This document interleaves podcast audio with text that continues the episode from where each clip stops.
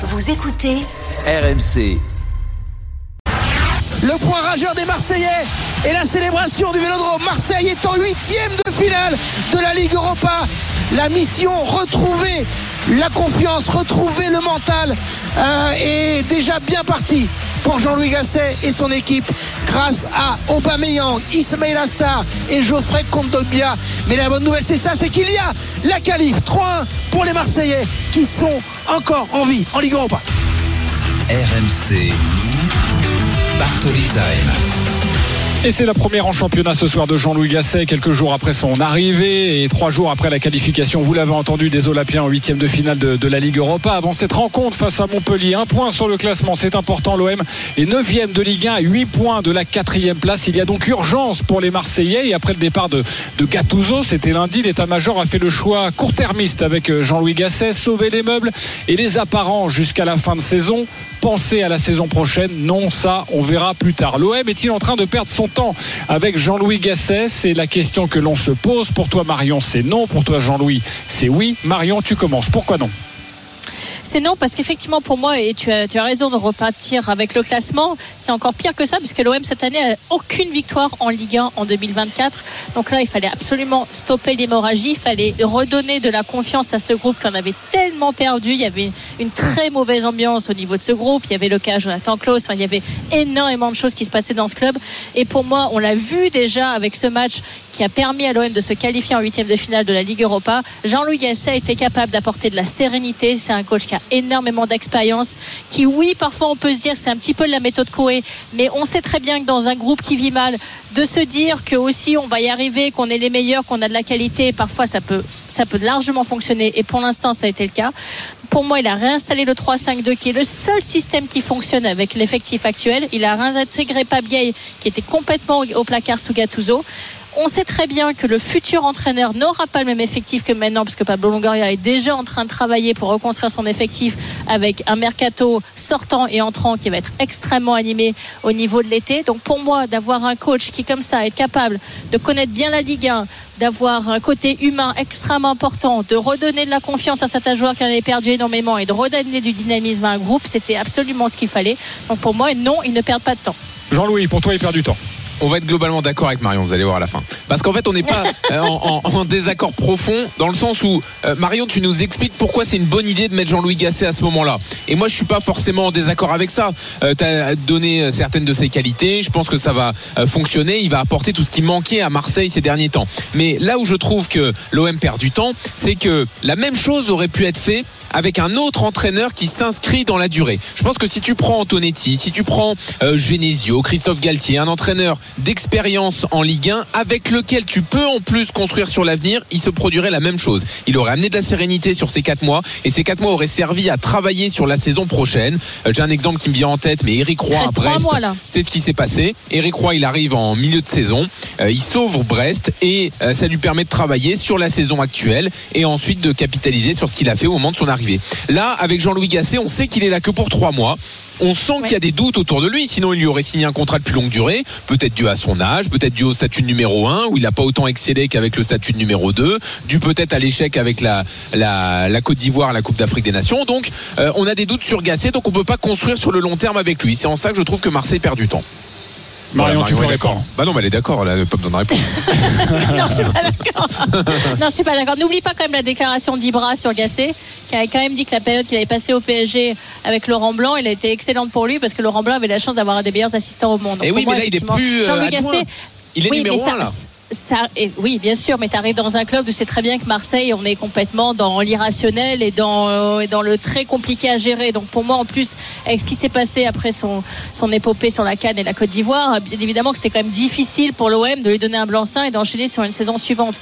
Surtout qu'à mon avis, ils ont déjà dans les tuyaux le prochain coach et le nom du prochain coach. Je pense très fortement que ce sera Christophe Daquier. Je l'ai croisé en plus à Doha. Ah, euh, t'as des infos donc, ben, je, pense qu'effectivement ça, ça peut l'intéresser. Après, on verra comment ça va se passer. Mais pour moi, d'avoir Christophe Valquier qui va enchaîner dès la période, dès le dernier match qui va se dérouler, où, quasiment ça va être, euh, ça va être acté et fait, avec un mercato qui va être aussi déjà quasiment engagé maintenant, en tout cas avec de fortes pistes qui vont être, qui vont être données. Tu arrives avec un entraîneur qui a quand même des références qui sont colossales en Ligue 1 pour Christophe Galtier. Je Oui, pense vois, que c'est le, le- le- l'enchaînement idéal. Mais je suis d'accord. venir. Il aurait fallu, il aurait fallu essayer de faire venir Galtier dès maintenant pour aller dans ton raisonnement et du coup ne pas perdre de temps. Euh, je vous, je vous pourquoi, coupe deux pourquoi secondes. Gasset pourrait pas être adjoint du nouveau coach? Pourquoi il pourrait pas rester être adjoint du nouveau coach Alors j'ai j'ai une autre hypothèse parce que imaginons que, que Jean-Louis Gasset. Euh, t'as réussi à faire arrêter l'alarme, bravo JC. Oui, mais ça, oh, il y avait juste à appuyer sur un bouton, c'était Ah juste oui, à côté ça. de moi. Euh, non mais imaginons que Jean-Louis Gasset performe avec cette équipe, arrive à, à accrocher une place en Ligue des Champions. Est-ce qu'on peut vite se séparer Alors oui, évidemment, je fais de la fiction, hein, mais est-ce que euh, on se sépare forcément de Jean-Louis Gasset, même si à la base il est Ah, peut-être de toute façon, pour, les, euh, les deux prochains matchs vont être capitaux. Tu joues Montpellier, qui est effectivement une équipe qui est largement normalement à la portée de l'OM, même si encore une fois pour l'instant en Ligue 1 sur cette saison 2024 c'était catastrophique. Derrière, tu joues contre Clermont qui est dernier. Donc là, les deux matchs suivants, il faut absolument les gagner avant d'affronter des équipes nettement plus compliquées. Pour moi, Gasset peut rester dans le club en étant adjoint du nouveau coach. Surtout s'il fait un très beau parcours, qui continue. Là, ils sont en huitième de Ligue Europa. S'il continue ce parcours-là, aller gratter un ou deux tours supplémentaires. bah, je pense pas qu'il restera numéro 1. Mais je peux me tromper. hein. Je, je peux me tromper. Ok. euh, Je oui, pense que c'est pas le même métier JC. hein. Entre faire une mission sauvetage de trois mois, remettre tout à zéro, remettre de la confiance, de la sérénité, de la tranquillité et construire sur un cycle de deux ans, je pense que c'est pas exactement la même chose et je suis pas sûr que ce soit l'homme de la Bah, situation. pour regarde ça. à Lyon avec Pierre Sage qui euh, pouvait rester un match, deux matchs et puis qui a convaincu. Après, et ils ont fait un énorme mercato. hein. Ça fait trois Ils mois, ont ça fait un énorme mercato. plus. hein. Oui, Non, mais ils ont mis d'accord. 60 millions sur un mercato. Ok, bah, on ne sait pas ce que va faire ont Pablo. Longoria au prochain mercato. Bref, c'est un autre sujet. Pour moi, par Euh, contre, Gasset peut rester adjoint du nouvel entraîneur. Ok. euh, Surtout si ça se passe bien. Un auditeur nous appelle, c'est Lay. Il était avec nous la semaine dernière déjà. Il a composé le 32-16. il veut Ah, réagir. il aime Salut bien venir nous parler, Lay. Salut, salut, salut, salut Marion, salut JC et notre ami Jean-Louis, même si je suis pas d'accord avec lui. Mais t'as hein. C'est pas grave. C'est une qualité parfois. hein. Lay, dis-nous ce que t'en penses. Non, moi, moi, je suis, je suis d'accord avec tout ce que, comme l'autre jour, tout ce que Marion vient de dire, mais sauf Tu vois, sur, supporter sur numéro 1. Oui, sauf sur Gal- Galtier. J'espère qu'il va pas signer lui par. Pourquoi Ah, tu Mais veux pas moi- Galtier Pourquoi tu veux pas non, Galtier non, non. Galtier. Ouais, il a joué à l'OM. Oui, il a joué à l'OM il y a longtemps. Il est passé au PSG, il est passé à Saint-Etienne, il est passé à Lyon. à Lille. Et, et en plus, à, à Lille aussi. Et en plus, même sans parler de, de son passage à Paris, hein, moi, dans le jeu, il ne me fait pas trop rêver. Je vais pas me le cacher. Mais ça, c'est un bon entraîneur. Je vais pas dire que c'est pas un bon entraîneur parce qu'il a fait des bonnes choses en Ligue 1. Mais par rapport à son jeu, je suis pas trop fan, quoi. Ouais. Je suis pas, je suis pas trop fan. Et moi, par rapport à ce que je voulais dire euh, sur Gasset, moi, je pense que c'était le meilleur choix pour trois mois. Et je pense qu'il il l'a fait, euh, notre ami Pablo. On peut le critiquer. Moi, je le critique sur, euh, sur la saison depuis deux ans. Je suis plus critique sur ce- tout ce qu'il a fait. Mais là, sur trois mois, je pense qu'il a fait le meilleur choix.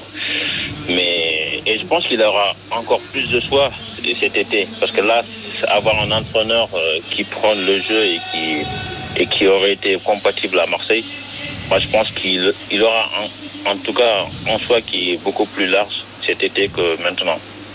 Merci pour ça beaucoup. qu'il a pris un choix pour trois mois. Quoi.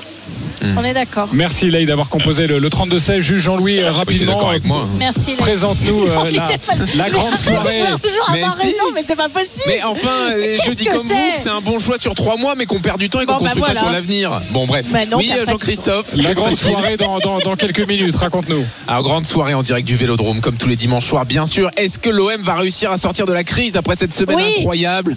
Il faudra une victoire contre Montpellier pour y parvenir. Les compos avec des choix forts de Gasset à analyser dans une seconde avec Jeannot Rességuier Florent Germain. Et puis notre invité, il a eu Jean-Louis Gasset comme adjoint. C'est la légende du Montpellier héros, Michel Mézy, conseiller sportif du président, sera avec nous au Vélodrome Magnifique. pour parler de la saison de son club et de Jean-Louis Gasset. Euh, Merci beaucoup euh, Jean-Louis. À partir de 20h, dans quelques minutes, restez bien avec nous. La grande soirée avec euh, Jean-Louis Tour, tous les invités. Coup d'envoi 20h45. Et j'imagine Jean-Louis que tu vas revenir aussi sur ce match nul du Paris Saint-Germain. Sachez que Julien Stéphan a parlé de, de vol après le, le pénalty accordé dans le temps additionnel. Où elle va là Comment Ah. Ah non, il était encore à l'antenne. Il Ah, pensait c'était pas. toujours à l'antenne. Ah, il ne Autant pensait pas, Jean-Louis. C'est pas Eh grave. Ah, une Eh faute de micro, ça arrive. À 2 mètres du bol de sangria, comme ça, c'est dommage. pire en plus ce que j'étais en train de dire.